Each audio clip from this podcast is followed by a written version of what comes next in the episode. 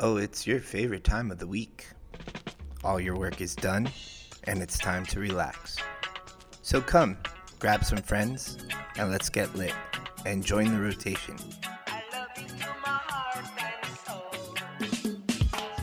You are now in the rotation with Suncoast NORML.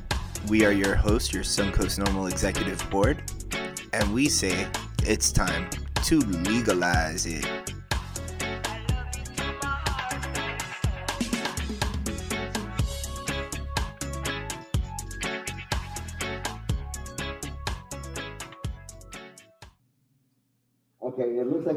So I can say live somewhat from 1714 7th Street in Ybor City, where it all began, from the Chillum CBD store and gallery. Oh, There you go. you mean my, my, my microphone's been off all this time? It just, just, I mean, just for 20 seconds. Okay, They still heard you though. they, they heard me. They hear you clearer now. In that case, it is time to. It's not like we can start a show and and and not fuck up.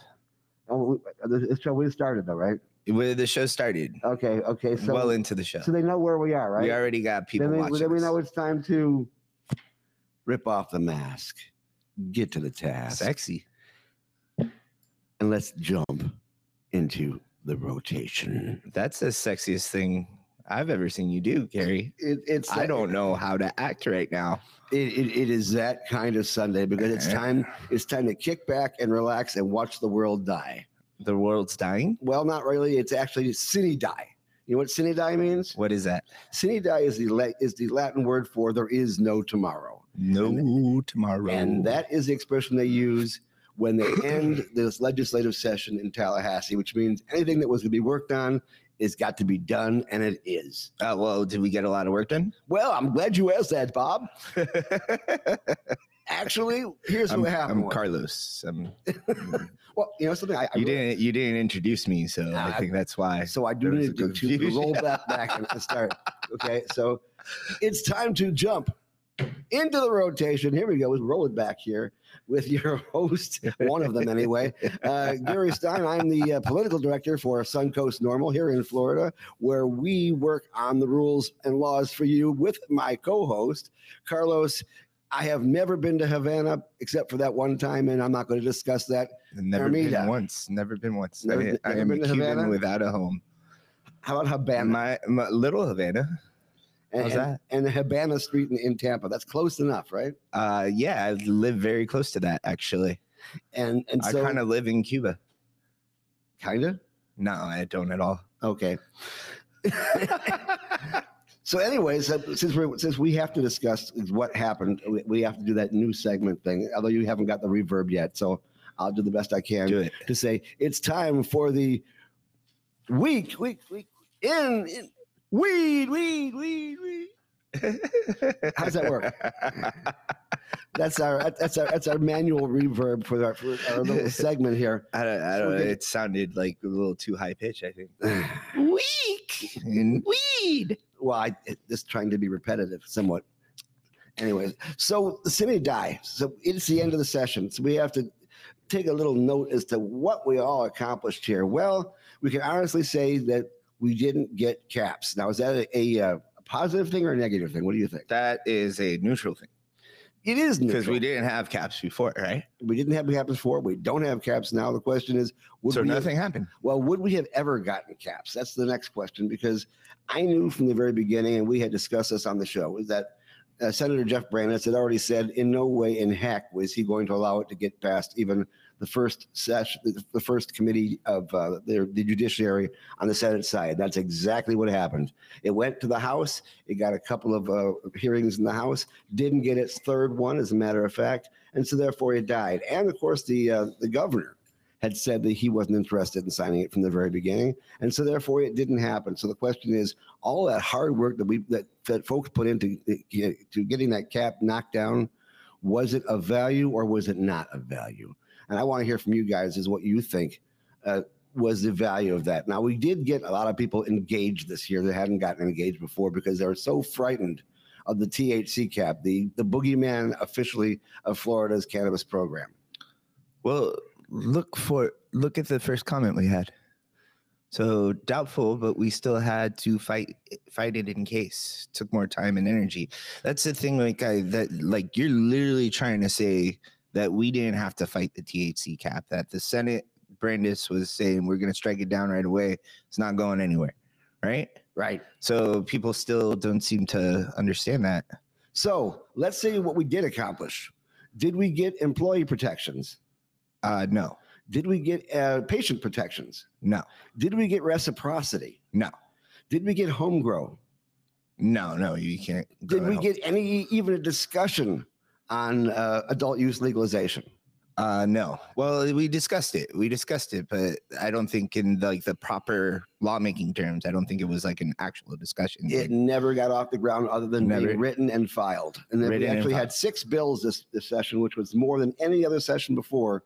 We had six bills that, for, for adult use, and not one of them got off the ground, even to matter, a matter of having a discussion in public. okay. And of course, we we don't have that, and we don't have expansion of uh, qualifying conditions, and anything else that we tried to work on this year got put aside so we could fight the ta- the THC caps that never happened in the first place. Uh-huh. So we're is status quo sufficient for us? Is it okay for us to say, well, an entire session went by, an entire year went by? Well, no, that's that's a failure in my opinion. Now, Nothing I should say we did actually accomplish something, but we didn't actually do it. Okay. Okay, because Senator Jeff Brandes, uh, in the uh, 11th hour, took the DOH bill, the Department of Health's omnibus bill, which covers all the things like, like education and certification, things of that sort, and he stuck in five lines that makes it so any dispensary that at the time of its renewal has still yet to uh, cultivate, process, and dispense will not get their licenses renewed. And there is quite a few of them, actually people who, who have bought who got their license through litigation in 2019 april of 2019 i should say which is when the last licenses were given out. Yeah. and those are the ones who lost the actual application process in 2015 four years prior to that. And their license came up for renewal is coming up for renewal right now. They have 30 to 60 days to renew. So if they haven't started cultivating processing and dispensing now so it's not good enough just to have, have passed your very first You inspection can't sit on the license anymore. you can't sit on that license anymore, and that is courtesy of Jeff Brandes, who actually got that to go through. And it was scary.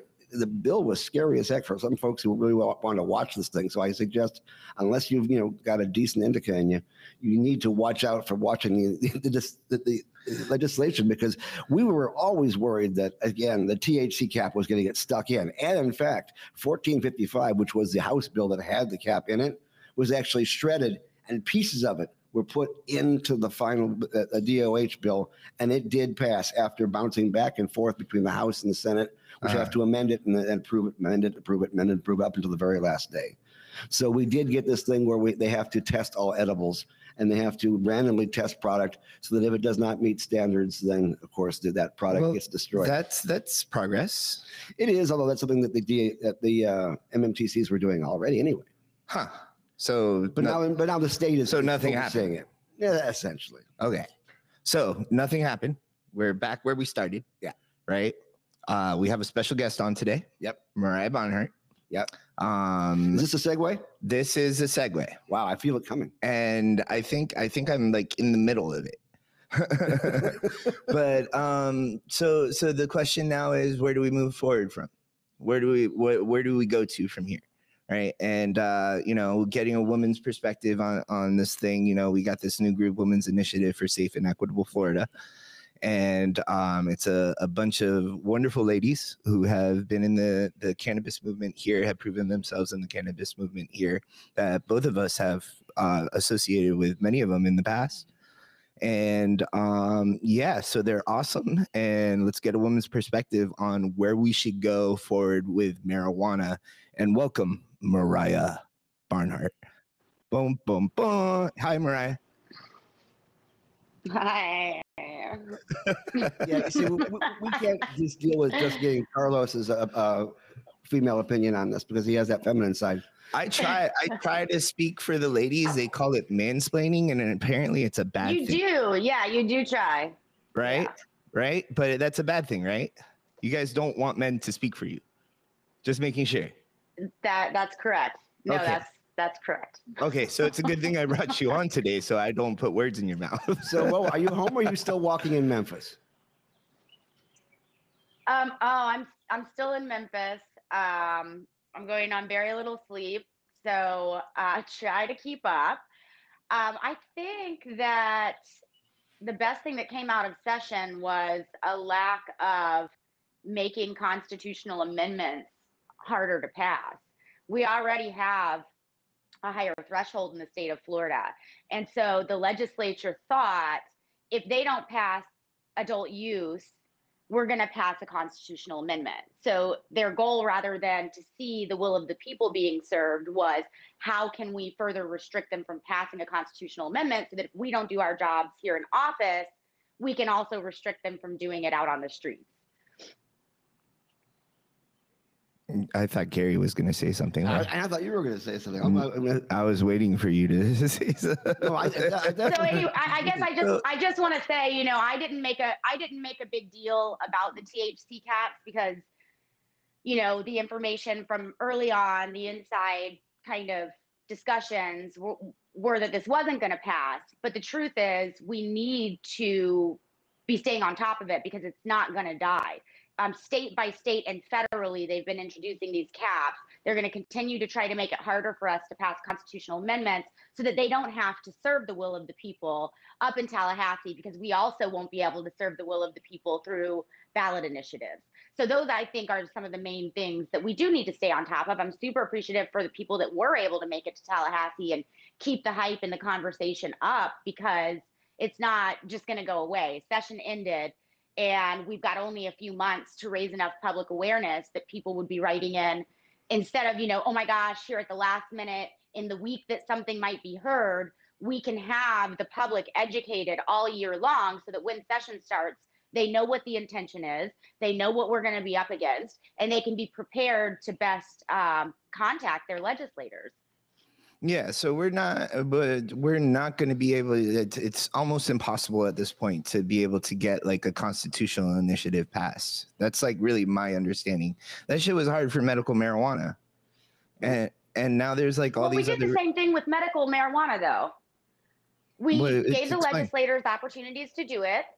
Mhm. Um, you know, I wasn't a proponent of the constitutional amendment the first time around, um, but I was a proponent of them putting money into it and pushing for it because the education that came along with it and the public awareness that came along with it. And then from our side, we um, spent a lot of time in Tallahassee doing media through the legislative session on what was being introduced legislatively on the low THC bill that passed in 2014, how that offset the public perspective perspective that we needed broader legislation, and um, gave them an opportunity to do it through the legislature. So just like Carlos Guillermo Smith and Brandes were both saying this session, this is basically our last chance to do it through the legislature. If we want the legislature to have any say in what this looks like, we need to go ahead and do this.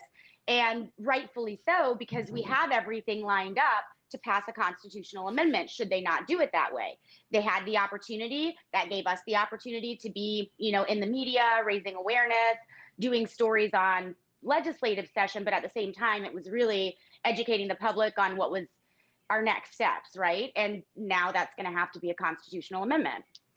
Yeah, so we had two bills that actually did go through this session that are waiting now for the uh, the governor's signature. The first one, of course, is what what they call the anti-John Morgan bill, which basically stated that no ballot initiative uh, started by the citizens can get any more than three thousand dollars from any one person. So therefore, it's going to be harder to fund these things going forward. And the second one basically stated that we are going to raise that threshold from sixty percent required for passion. Uh, passage, which is how we lost the first amendment to when it got only to 58%, and then we got 71.3, but now it is actually 66.6%. And they picked that number in part because of the fact, I think, that uh, it was noted in the last poll that about 61 to 62% of people are are in favor of adult use. And so therefore, even if we did get that ballot initiative now, and it does get, this thing does get signed off by the, uh, the governor, then it will be harder to get that thing to pass in the first place. And so we kind of like took a step backwards as far as that's concerned. And maybe we should have. Well, but that's the question is DeSantis going to sign that? DeSantis's entire platform is based on traditional Republican values. of small government and open markets, right? And he has stuck to those to some degree, right? When it comes to some of the things he said he wouldn't sign off on. So that'll be interesting to see if he actually does sign off on those. And he's in an interesting position right now because they are actually, even though it is a, little ways away, uh, gearing as to what is going to happen with DeSantis next. Is he going to run for, governor in 2022, or is he going to run for it in, in part, but actually start looking at the presidency at that point in time? And I don't think he wants to do no, nothing for 20 to 20, 22 to 24. So I have a feeling he's going to be running. Hmm. And right now we have about four people the, on the Democratic side who may be announcing this week that they are running for governor, them being uh, Nikki Fried, uh, Governor, uh, former Governor uh, uh, Crist, and possibly uh, Val from Orlando, the old head of the, the police, and possibly Anna Eskamani. So we have four people possibly running for that office on the Democratic side. It should be an interesting race. So, I mean, it's what I'm gathering yeah. from what you guys are saying is that the only way for marijuana legislation to move forward is that we get the right politicians to to, to get in there. That it doesn't seem likely that a constitutional amendment would pass. Now, um, of those politicians, right, we had uh, Nikki Fried and we got Charlie Crist that's uh, shown favoritism mm-hmm. towards marijuana, right? Uh, who do you th- guys think would be the best person to like vote in? Like what should we be focusing on that right now? Should we be focusing on who's going to be the next governor to get stuff done or? Well uh, uh most of the things that passed this year it passed because those were the governor's priorities. The uh-huh. governor had a priority to put, put out a protest bill. We got it passed. They had a, a voter suppression bill. We got that passed. These are the kind of things that happen. If the governor says this is what is his priority at the beginning of the year, they will they will work towards it. We actually had that work towards our our, our benefit one time when when the governor came in and said, "I think it's okay to have smokable flower." And then he was also talking about the cartels, which he didn't do anything about after. Yeah, he didn't do shit about it. But it was his priority at the beginning, and it actually was the very first bill that passed. This year, the very first bill that passed was the um, the riot bill, which says any group of three is going to be considered a riot, and you can mow them down with your car. Hmm. so we we had some interesting things that passed. We also had, believe it or not, in the same DOH bill, they passed a clause which said it is illegal, it is a misdemeanor for anybody to sell hearing aids to anybody under the age of 21 uh, over the mail. Now, why in the world did we even consider that? Is this is this, is this a thing where the you know after the kids eat Tide Pods, they put in ear, hearing aids and turn them all the way up no, to eleven? There, there's a huge on the dark web. There's a huge market for uh, hearing aids for 21 year olds. I'm, I'm Jones for some extra, you know, audio. So. But, but, that's that, that's the legislation. No, Carlos, I think you you misheard me which um, you know, I think I might, I might have, judging right? by your face, I think I um, misheard you. So let me just, let me just restate some of what I said. We, I feel like, only can pass a constitutional amendment. We are in a Republican supermajority trifecta. So should it come between DeSantis and Nikki, um, I feel like Nikki, her chances of winning are based on her stance on cannabis, right? Which tells DeSantis a lot. Like if his biggest competition at this point, potentially, should he run again for governor, is based on this platform, signing off on these things that are going to be on his desk would be a really bad move. And if Nikki were to get in office, it would be a lot different than DeSantis being in office. So she would be what we would start seeing is a lot of infighting between, and we've seen it in the past, we see it every session, but we would see a lot of, um, you know, some Republicans might want to be on the governor's good side, but a lot of them would want to stand firm to anti democratic, you know, type of sentiments. Um, so rather than like the way DeSantis came in and the House was Republican and the Senate was Republican and DeSantis was Republican. So a lot of what he wanted got done. There might be a lot more pushback should we have a Republican House, a Republican Senate, and a Democrat um, governor. And regardless of that, the point would be not to make it harder for people to fulfill the will of the people should their legislators refuse to do so. But also, if people aren't using cannabis as a litmus test for which politicians are proponents of serving the will of the people at this point, I don't know what to say. You know, we're all up in arms about government tyranny, corruption in government. And if they're not seeing that in the state of Florida, with legislators refusing to fulfill the will of the people, the majority of people what they want that has been voiced and polled time and time again i really don't know what to say. We're not gonna we're not gonna be voting these people out anytime soon. I think we're fucked. Well. I think we're fucked like kind of all the way around man. Like, no i, I think we're think... gonna pass a constitutional amendment.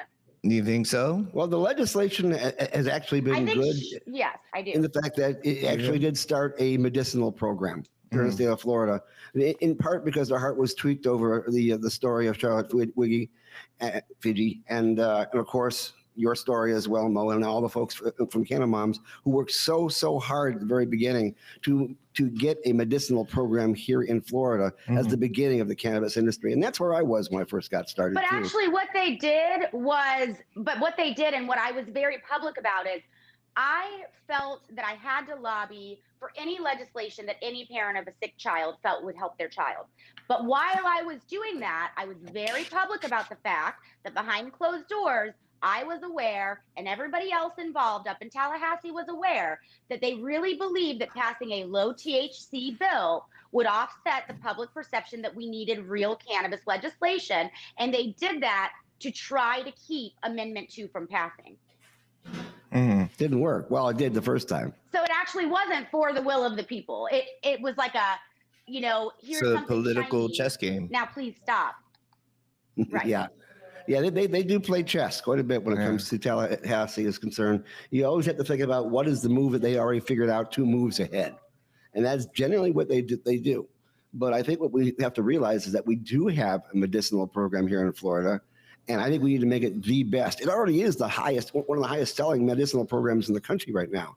We actually have the third highest amount of cannabis sales in the country here in Florida. Yet of the top three, we are the only ones that does not have an adult use program actually driving those sales. This is strictly medicinal sales right now, which shows you the medicinal need here in Florida. We have 540,000 patients, yeah. more than, than any other state right here in the state of Florida because there is a definite need and we, we need to hone this medical program. And I would think it's important we also keep this program medical as well.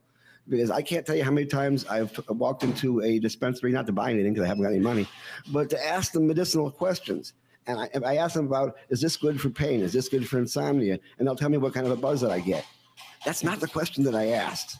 I mean, if you go into a pharmacy and you ask the pharmacist, about even just your anti-inflammatory drug. They will go into how that anti-inflammatory drug works and which which one is best for you possibly and what your side effects are expected and things of that sort not what kind of a buzz you expect to get from the, from your medication so are the bud tenders actually working as uh, bud tenders like they're a, like they're in training for a quote unquote recreational program, or are they working this as medicinal? Do you see the same well, thing? Actually, no? th- th- this I have a story that's uh, pertaining to what you're saying, Gary. That actually involves Moriah. That a while back I needed a job, and Moriah, being the good friend that she is, she uh, set me up with some of her contacts at a few M- MMTCs to see if I could work for them. Um, and in one of the one of the interviews, right, um, I was told that my my experience as a cannabis activist and um, my work in the cannabis industry um, has really had no value during the during the interview. Um, that they were really looking for people with sales experience. That they were looking for people that wanted to that that like for instance, right, he would pass me up as a manager for their dispensary over somebody that's managed the Best Buy and the reason being is, and the reason he gave me was that um, all of these dispensary, all these dispensaries go off of what the doctor tells them to do. That there's the milligram dosages and everything is already said by the doctor, so that we don't really need to tell our patients how to use cannabis, which I thought was just bullshit. but um, that just goes to show what Gary was talking about. Like, have you seen that before? Like, have have you seen a lot of people complaining to you, Moriah, that like they can't get the right information at MMTCs? Is she frozen? Yeah, and so consumer education. Can you hear me? Yeah, I can yeah. hear you. You're good. Uh, consumer education was a staple of everything that we all did early on for many years. And I think that people continue to rely on people like us. And it's funny, like I just I did an experimental post the other day. You'll remember this, Carlos. And it just said like um, RSO is it basically, you know, I don't know which I said naphtha or butane, but it was both back in the day, right? It was paint thinner and um, lighter fluid, right? That's what, and it was butane, all Butane, yeah. yeah. Yeah, yeah, yeah. And that's what in America it was, even though, so Rick used naphtha. What's the difference? They're both lighter fluid. Okay. So, but people lost their ever loving minds. Their ex had met Rick one time in Canada and you know and it was like a very innocent post that just said like there's not one single cure for any disease if you see somebody who says that there there's a specific dosing and cannabinoid ratio that's a cure please don't you know run right and um, just some really simple little just to kind of gauge. And instead of being appreciative and people being like tell me more. What is what does that mean? It was like oh my god who who would dare come in here and oh my god these idiots that have that have no you know these newbies first of all which was funny but um, second of all, like people are are kind of resistant to education anymore because everyone knows everything, which we did a really good job. It's like seeing CBD in gas stations. It pisses me off, but we did that. Like we knew early on there were going to be repercussions to trying to drive this to mainstream, right? And so some of those repercussions are that everyone knows everything. But in these same groups, what you'll see is people constantly asking, you know, I have these issues. What have you found works best for that? Or just trying to gauge other people's, just like we did with Cannamoms with the kids eight years ago. And as adults have been doing all these years since, they're still doing that today. So rather than going and asking someone working at a cannabis um, dispensary today here in Florida, they're still going in, and actually across the nation, they're still going into groups online and trying to gauge all of their neighbors and fellow Floridians' um, experiences with different products, and and yeah, I think part of that is one that this started underground and we did have to educate each other based on experience and growing knowledge as the years went on.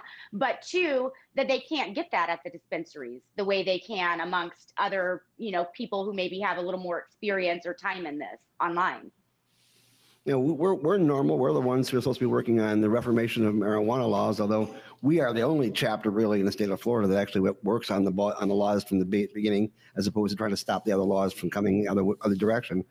Uh, and the, but there, has been other circum the other organizations that have been really really focused, laser focused on the medicinal properties, like Patients Out of Time, who have who have always started from the disease or the, con- the, condition that needs to be corrected and going over how cannabis actually works towards that thing.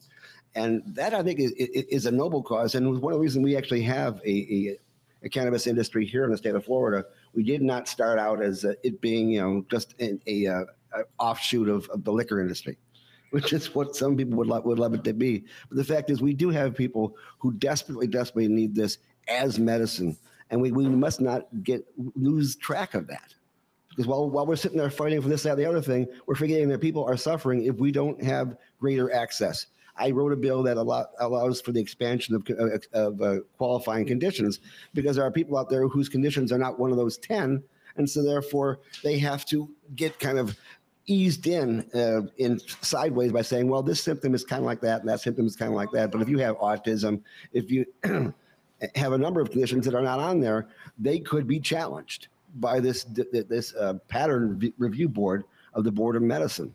So there is even a uh, a movement in place to actually knock down the medicinal program as it is if we don't expand it, if we don't make it better for the people who need it, especially when you talk about um, children having access to the medicine through their caregivers, and they're sitting there saying, "Well, nobody under the age of 18 should have this or the other thing," and making it harder, which is something that you've had to deal with, I'm certain, for, for a number of years, in regards to how do we take care of kids. There are definitely kids who need cannabis in particular um, uh, modalities in order to take care of particular conditions. And we have to make certain that they have complete access to it, and yet Tallahassee is, is more interested in knocking that down than bringing it up saying you have to have you know two doctors that, that concur and things of that sort, which isn't all that easy nowadays. Have you had that situation,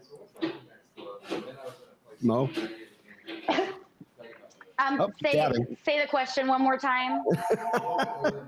the, one one of the things that they've been fighting, uh, they've been fighting in Tallahassee, is uh, pediatric use, and that and that you have to have at least two doctors. Right, That, making it more difficult, adding a second board certified pediatrician, which in the state of Florida, I think we know of three, um, possibly four in the entire state that are board certified as pediatricians that are doing cannabis recommendations.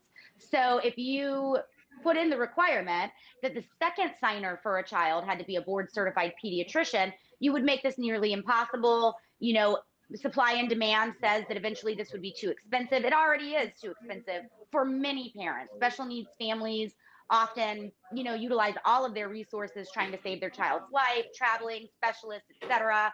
Um, so many of them don't have the resources even to afford um, the program as it is is twice as expensive for children because parents also have to get a card. They have to have two doctors to sign off on the recommendation. So it's already twice as expensive. You add in additional restrictions. First of all, like we saw with so many of the bills that they introduced, what are they trying to fix?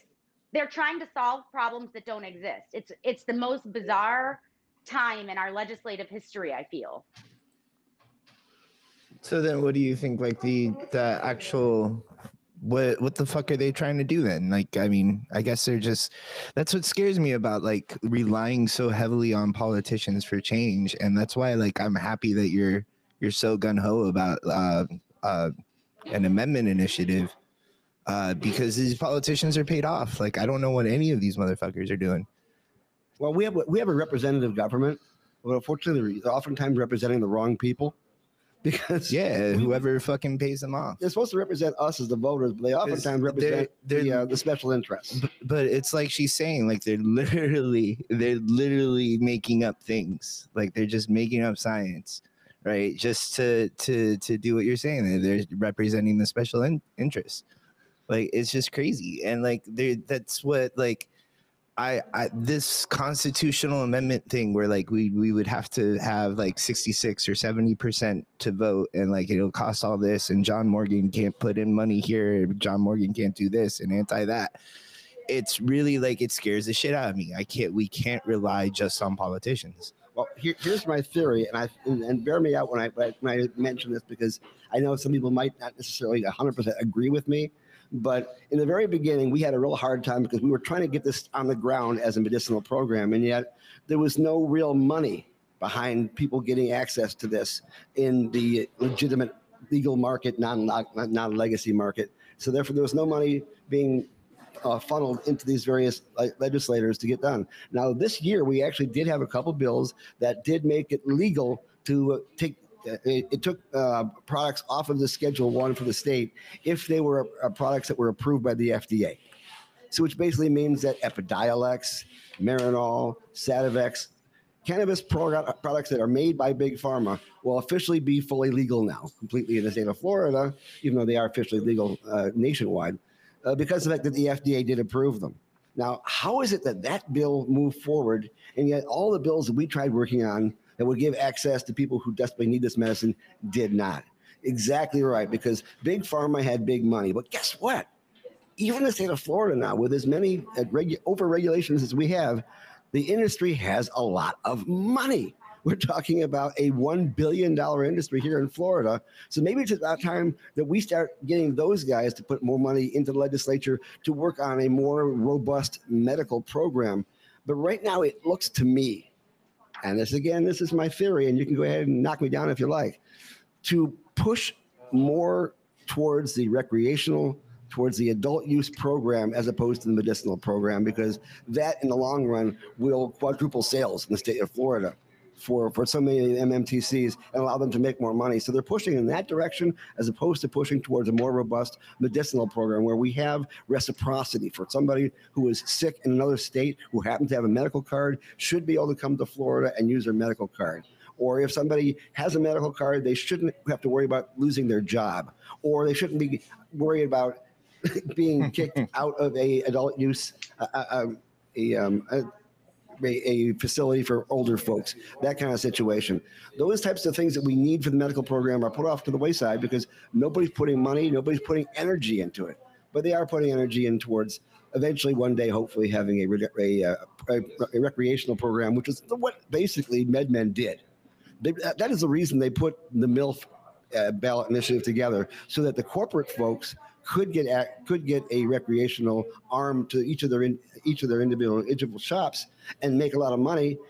But their whole thing was based on moving towards an adult use program and not a more robust medicinal program. And maybe that is just the karma reason that they that the MILF. Besides being having, having, a terrible name, I, make it legal Florida. I think they're failed. trying not to be called MILF anymore. I think it's something like Mill, Florida, or something?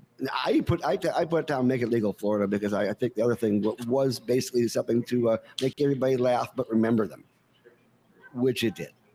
So I guess kudos to them and, their sense of humor, but we didn't get that way. So what do you think out there, folks? Do you think it's it, the whole thing is that the MMTCs are pushing towards an adult use program and forgetting about the medicinal program, or am I just off my rocker? You just have to remember also it's not always about money. So anytime we talk about corruption in government, we automatically go to money, which historically is very prevalent, right? You have money from the alcohol industries, money from initially, you know, early on with these types of laws, paper industries even, but now today pharmaceutical is by and large the global leader in in funding these types of legislations, right? But it's not with these types of politicians, especially here in the state of Florida. These are small, you know, down low on the ladder politicians that are seeking higher office generally. And if it's not higher office, it's more power behind the scenes. So we think money, but it's also power, position. There are a lot of other things that these politicians are aiming for when they're doing something to scratch someone's back or like these state by state THC caps introduced um, in multiple states and federally that's how you know there's corruption. They're being introduced all over the place. It might not have to do just with money, it might be more to do with their political position, who they're doing a favor for that's going to do a favor for them when they run for whatever office is next. This is all behind the scenes, behind closed doors discussions that could have a multitude of included vested interests. Now, most of us who, who do have a job don't necessarily have to worry about who's going to vote for you uh, in the next two years for you to keep your job. But that's generally what we have to deal with in Tallahassee. And that, that money that people get from special interests actually goes into the campaign coffers so they can get access to their, their job another four years and the power that goes with it. So it is kind of all kind of connected. Mm. So the mm. question is, how do we get them to realize that we're supposed to have more power than the special interests? That actually were the reason that they are actually voted into office in the first place. Oh, and we just kind of slid Kano in here. What's up, Kano? Welcome to the rotation. I know, I know. I'm I'm here now. So the PG 13 version is over. We're about to get NC 17 up in here. brown chicken, brown cow, and and we do welcome our uh, uh, uh, under the beltway weed whacker, Chris Kano, with, with his version of the cannabis news in nationally. And something I, I was wanting to wait till you actually got here, Chris, because we actually did pass the SAFE Act in the House this last week. Yep, for, 321 for members of Congress voted for it. So, uh, HR 1996, the Safe Banking Act, is going to create a legal safe harbor for financial institutions in order to engage in business relationships with state licensed and regulated cannabis companies. Word. So, uh, in in uh, layman's terms, does it have a chance in hell? Well, it goes on to the Senate. Um, the United States Senate is, you know, razor thin controlled by Democrats. Um, you know, uh, Senate, uh, Vice President Kamala Harris is the the tiebreaker vote. Um, so this will definitely be a bill that we'll have to see. Um, you know, I encourage everyone to send a letter to their senators asking them for support. You're probably going to get the same lame ass email in return that Rick Scott and Marco Rubio always send when you ask them to be progressive and, and address, you know, cannabis reform issues. And so, frankly, in this upcoming election, the biggest thing that people can do in 2022 to advance cannabis federally is vote Marco Rubio's sorry ass out of office. And Val Demings is, is seriously considering running against Marco Rubio at this point in time. I don't care if a nutless monkey ran against Rubio. I would vote for the monkey. You know, like like it, it, doesn't matter who runs against him, whether it's Val Demings, whether it's Nikki Fried, whether you know, whether whether it's Carlos, for all I care. You Yo. know, I I will vote for Carlos Jose Angel Armida versus Marco Rubio any day of the week. You know, you guys think I could win? I could take him. Are, are you eligible? I I think so. Are you 35, born in Florida? Yes. Yes. Yes. Carlos is so sweet. Like he doesn't even recognize the backhanded compliment that was. Like it, it could be a monkey. It could even be Carlos. Instead of being offended, he's like, "You guys really think?" No, you guys think I could do it? You guys think I could beat the the nutless monkey? Well, I know that uh, he's wearing earphones right now, but I know his ears kind of perked up when he heard nutless. Mm. So it's a possibility he was thinking about himself at that point. As, as I'm nuts. there has look. The Florida is two votes in the Senate that consistently are against cannabis reform. Um, voting Rubio out in 2022 and then voting Rick Scott out uh, in the following um, uh, election is going to be vital. If Floridians keep Scott and Rubio as their senators, that is going to be two more votes in a razor thin Senate that are consistently going to vote against the patients and the people. And we have to rectify that. Um, you know, if Rick Scott and Marco Rubio would change their positions, great, but they're not. To Moriah's point, they are receiving checks, and, and some of them, even like Rick Scott, have had vested interests in the traditional status quo of our healthcare system and pharmaceutical system. You know, I thought that by framing a lot of the bills we had this year as ones that would actually build the registry here in the state of Florida, that they would have a better chance of getting some backing from, from MMTCs. I mentioned the fact that if we had employee pr- protections, that would mean that people would be less worried about losing their jobs if they got a medical card, and therefore more people would enter the, end, the registry, and there would be more patients and therefore more consumers here in the state of Florida. And the same thing in regards to reciprocity. We'll have more people from out of state who have medical cards who can come here and purchase things here in the state of Florida who desperately needs more income after after we hit, we had dealt with COVID, almost all the bills we are talking about would increase the registry and therefore give more money to the the, the dispensaries eventually, so that that the industry could continue to build. But that didn't seem to have uh, any uh, repercussions because we're still talking about building up the medical program as opposed to building up the uh, the adult use program.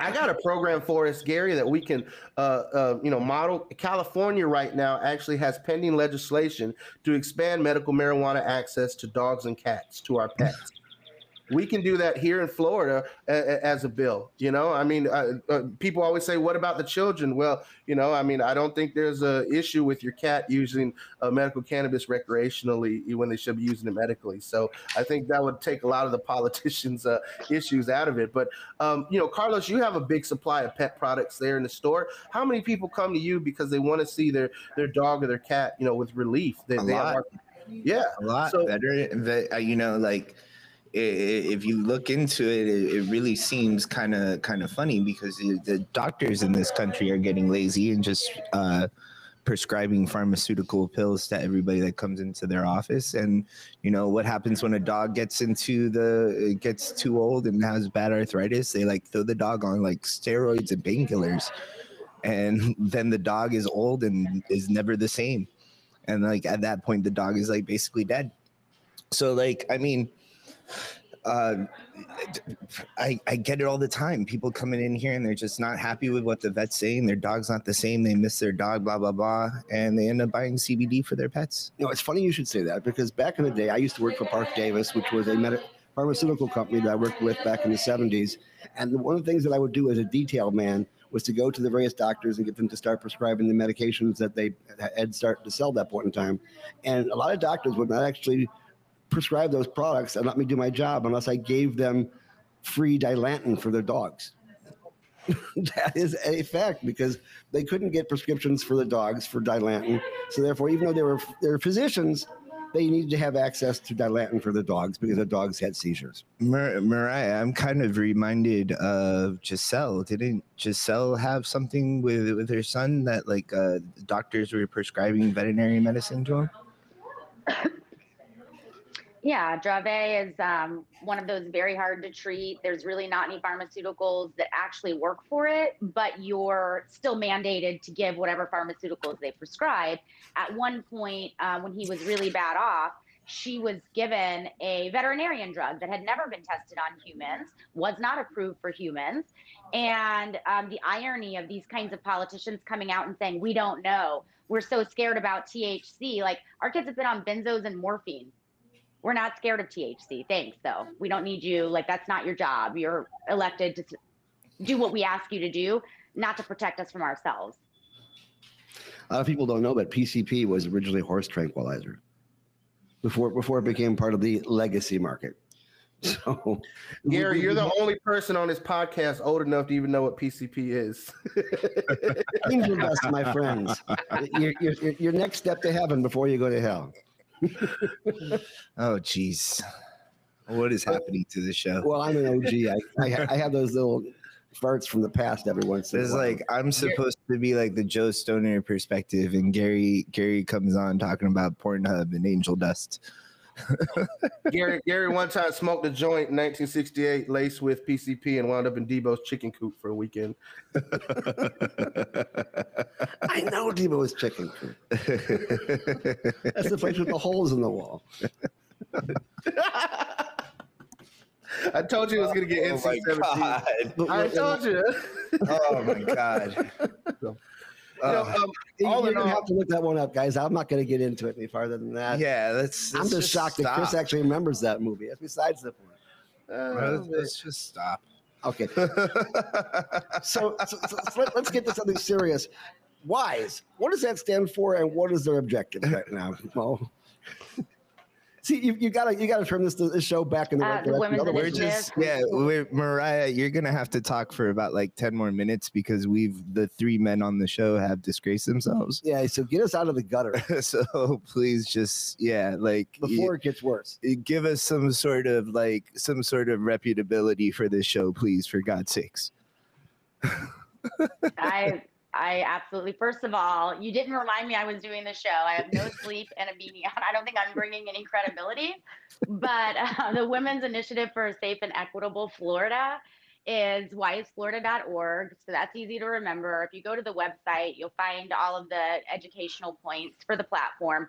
And it's basically just, in my viewpoint, doing what Cannamoms did for medical in um, the realm of adult use. So it's bringing out the moms to the forefront, and these are people who are heavily integrated into their own communities, who are um, credible in the state of Florida, and um, bringing them out to share the messages on how and why prohibition is harmful to all of our children and everyone in society, and the disproportionate rates of um, harm, no knock raids, arrests, prosecutions. Obviously, if we're not talking about equity, we're really not doing a good job of moving this movement forward uh, while trying to merge an industry with a movement and a community. We need to keep some of these discussions at the forefront, I think. So if you check that website out, you'll find, you know, a lot of the the points for the platform of education, which in my heart um, include, you know, why did everyone feel so bad for our children? When we said that we were scared for our children's lives, they voted on behalf of medical. So when other mothers who don't look like me are saying we're scared for our children, why are people turning a blind eye? Let's have that open and honest discussion and move towards ending the war on drugs. The war on drugs is historically a war on black and brown people in this country. We know the absolute fact, where it started, what its intention was, and what it's led to today. So we're not just talking about an industry and in a Republican supermajority trifecta, the economy and tourism. We're talking about um, real people who have been harmed injured by an ongoing, you know, decade worth of um, disproportionate harm. So what what are what are Wise's uh, goals for this next year? Uh, well, like I said, public education. So we're entirely focused on public education. Where that leads is, you know, a broader discussion that can't be had today because, you know, like we said, we were watching too. So we were watching for legislation. We were hopeful that at least some of these things would be heard or moved forward. We've been doing, uh, you know, media as we can throughout the legislative session as well on the THC cap, which you know, it might not seem that these things are specifically towards adult use, but the education is holistic.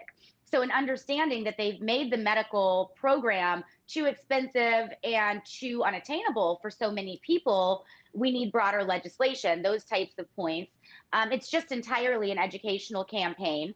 And in raising the public awareness of the harms of prohibition and why adult use would be helpful in the state of Florida, we feel that we're increasing the chances of both legislation passing and an adult use um, ballot initiative passing.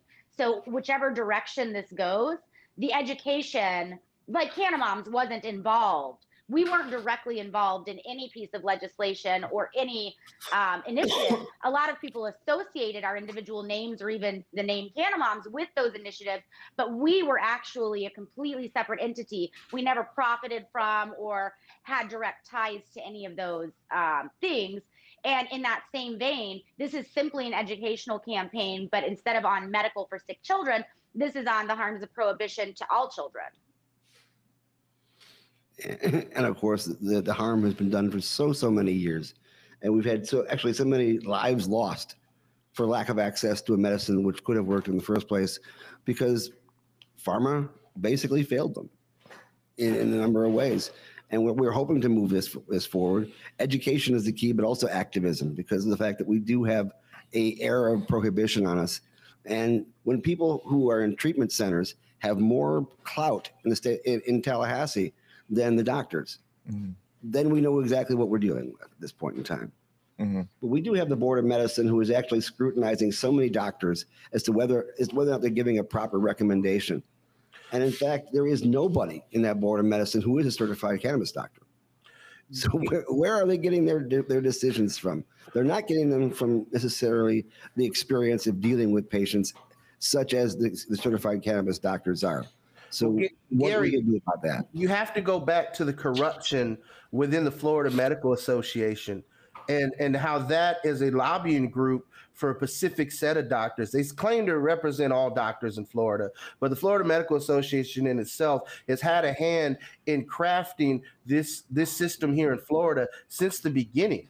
I mean, their vice president was on the floor writing amendments on a napkin, so so so you know legislators could get um, you, you, know uh, the original system passed through, and I, it goes to show that um, Florida's doctors and the lobbyists that represent them are far more corrupt than we see in other states. Because this week in Rhode Island, there's a bill going through that allows physicians to recommend medical cannabis to any patient whom they believe would benefit from its therapeutic use, not some rigid set of, of qualifying conditions outlined in statutes. And then also uh, the ability for um, MMTCs to provide discounted medicine to patients who can demonstrate a financial hardship. That's something that we, we've consistently heard here in Florida from people who are on Social Security disability who need cannabis as a, as a therapeutic use also to allow nurse practitioners to recommend medical cannabis you know, if you want to expand, you know, to Moriah's point earlier about uh, they have this whole loophole about board certified pediatric physicians, which narrows it down to almost hardly anybody. You know, if we had nurse practitioners and, and more people able to recommend it, that would be great. But one of the key parts of this legislation, and Gary, you'll love this, it prohibits government agencies from discriminating against patients for lawful medical cannabis use. So people like the Housing Authority, um, you know, any government job, I think is very important important. And more than that, it removes past it removes prohibition of those with past criminal convictions from participating in their cannabis industry in Rhode Island. Where here you got people who have a wealth of knowledge, but because of the level two background check requirement, they can't get into the cannabis industry.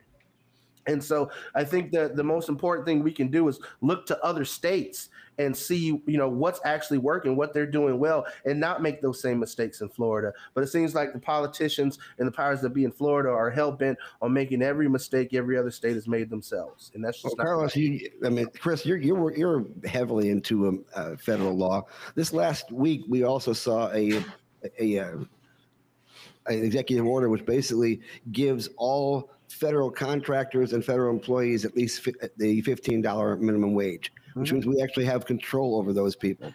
So, is it possible? Is it possible to also give those same people protections in regards to cannabis as, as well, so they won't lose their job if they have a medical card in their state, if they are a, a federal employee or a working for a company that has a federal contract. I mean, the, the power of the president when it comes to, um, you know, over federal agencies is, is almost absolute. So if Joe Biden had the political courage, if he had the clout, if if there were, you know, if, if we could push that through, absolutely. But what every effort of National NORML has seen is the fact that the, the Biden White House says one thing and does another. Um, you know, there were promises on the campaign trail, and you can look at the press conferences from the last couple weeks where the, the, White House press secretary is, you know, is, basically backpedaling on everything, and that's a that's a major concern for me. I, I don't like it. Um, you know, President Biden was the architect behind the 94 crime bill, which is criminalized and caused a lot of pain and suffering, and and giving the, those um, you know police departments uh, waging the war on drugs even more tools. To Moriah's point earlier, there was a child in Miami who had a flashbang grenade thrown into their crib because in a no-knock raid, and it was the wrong house.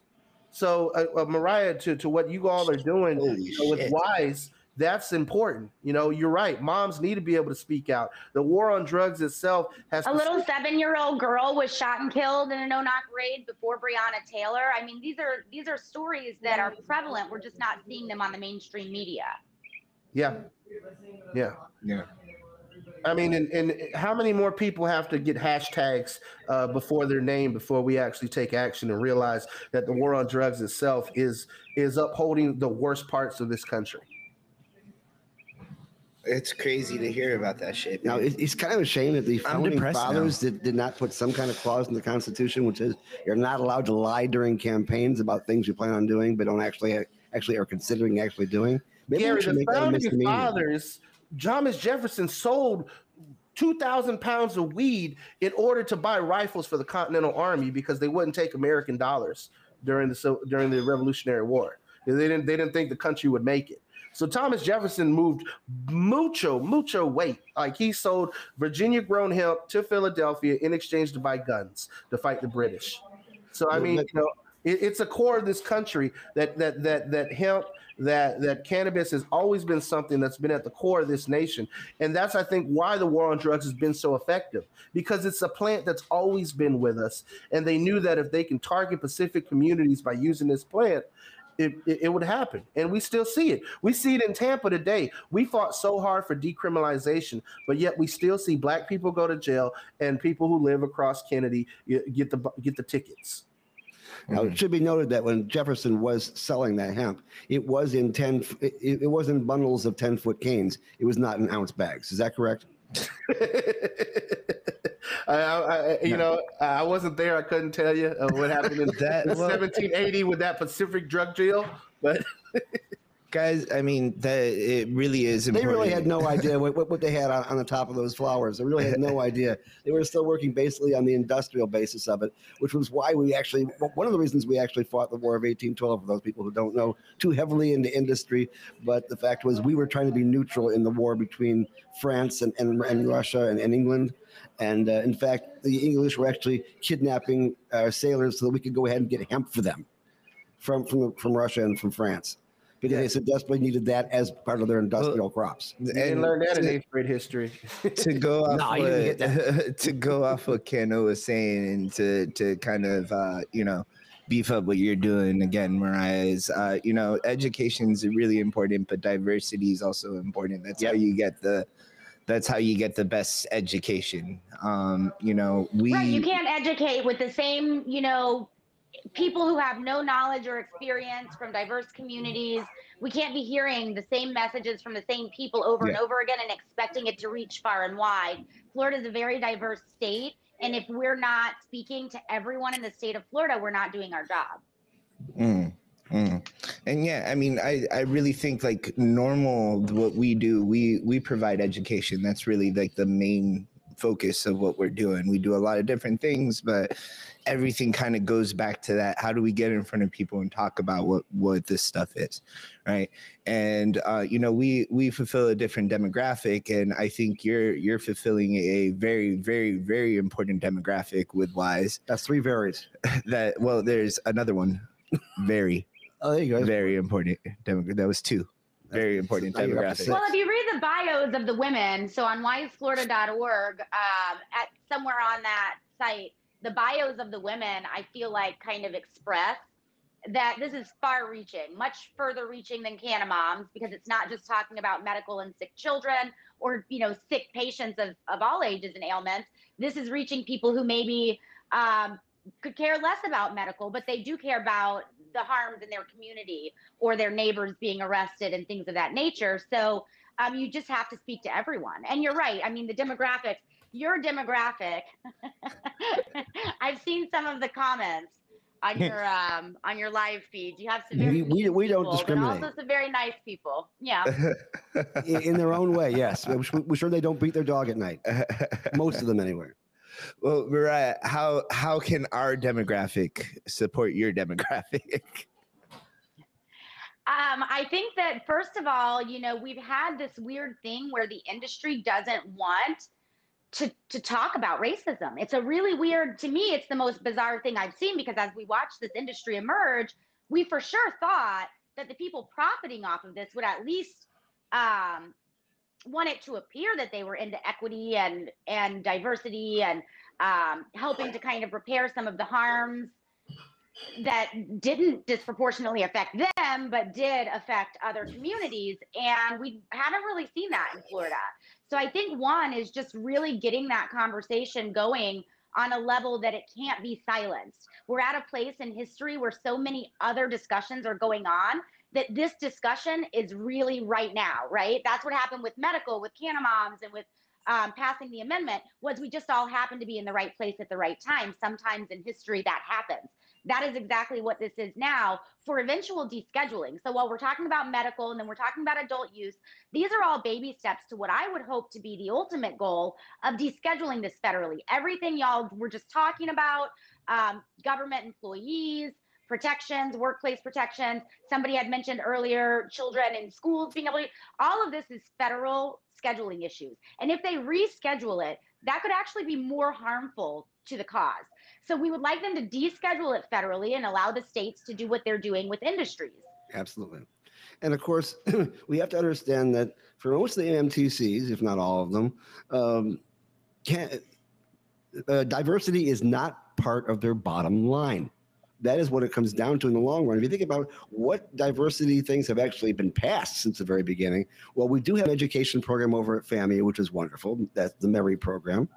And we also have situations where every MMTC has to have a diversity plan, which basically says you have to make certain that there's a diverse amount of, of employment in your organization. But it doesn't say anything, anything about ownership of, uh, of, of the. There's uh, no leadership. There is no diverse leadership in the state of Florida, and so all of the token positions that are being handed out and token titles, the community needs to let this industry know that this industry is not going to be like any other industry. This new and emerging industry is going to be held accountable, that we as a community are aware of what these MMTCs do and do not do, and that we are not going to put money into MMTCs that don't um, do this the right way. And we, we, would like to see things done the right way. And a lot of times, things actually out of good intention actually ended up bad. We actually had at the very beginning a, uh, a plan that at least one license would be given to the Black Farmers and Agriculturalists Association, which was a closed group. Uh, that, that people could not enter into. And so, therefore, it was kind of a, a, a closed way of getting in there. But it was all about giving out one license, and it's been that way since the very beginning. If you give out one license to the to the minority community, that is not equity, my friends. That is tokenism. And I hate to use that, and I don't use that word lightly. But when you talk about making one millionaire out of the entire industry, that is not equity, my friends. And it just is not equity. It doesn't even show a close to the balance of who has been uh, inadvertently affected by the war on drugs. It shows we want to make one uh, one millionaire and keep up this idea that this is all about money and not about people, but it's about people. It's like we've got a black friend that sells weed. Oh, yeah. I didn't know you had a black friend. That's I mean, Gary, to your point, if this was about people, then they would release all the prisoners in jail for cannabis before they gave out one more license. But they're not going to do that. They're going to continue to give out licenses while people sit in jail for selling weed, and and that's not right. And, and, and, you know to be uh, to, to be uh, totally honest, there are still people uh, in prison right now who got life sentences uh, of, of all nationalities and, and, and, and races who uh, basically did uh, relatively minor things that, and were all victimless crimes. And they're still in prison to this day. And the last, the last Prisoner Project over in California is doing a lot to add to that. And I think one or two MMTCs are actually donating to that project, which is a good idea. But we have to see have, we have to see some action. But there, there have been a few that have gotten out. One guy named Mike Thompson over in Michigan got out. He he had been there for what 28 years. Uh, we have a, we have actually in Florida here a um, a, a uh, Indy race car driver by the name of Randy Lanier who uh, spent 26 years uh, for a life sentence that he was given. Uh, just for for trafficking at a time when there was no legal aspect to this business. Therefore, the only business you could possibly be in was the illegal or the illicit or the uh, the black market or the legacy market, whatever you like. But that was a situation. But there was a victimless crime at that point in time. Our good friend Bobby Flathorn. I mean, obviously he was he was involved in black market uh, trafficking at that point in time because there was no legal market. If there was, I guarantee you, Bobby, who's been a pitch man from the very beginning, would have sold it because he could sell anything. Well, guys, it's good that there was an uncomfortable silence there because we're running long, anyways. so, so we, we, we gotta get our commercial in, of course, because we are a membership driven organization and we need your help to move forward. Because even though we may have failed this session, as we have failed in sessions before, Today is not the last day of the rest of your life. It is the beginning. The bottom line is you people don't say that, so inspirational. That's right. You only die once. You live every day. So let's start moving forward. But you can join Suncoast NORML you every can. single year for the low, low price of twenty-five dollars, and you get uh, a gold leaf pin, uh, membership card, you used to get face masks, but we're, we don't we don't have any more face masks. We, um, we're in the You're still gonna rip the mask and get to the it, task. It, it, comes with two vaccinations. It's time for the rotation, baby. um, yeah. What else do you get for a membership? You get access to certain Suncoast NORML events, and uh, you know, and a 25 percent discount at Chillum. Oh shit! Twenty five percent discount at Chillum. Whoa, dude, you get like what's twenty five percent? It's for the cause, Carlos. What's twenty five percent off a five dollar dab? Ooh, five dollars. I'll tell you that. Twenty five cents. NORML uh, dot org.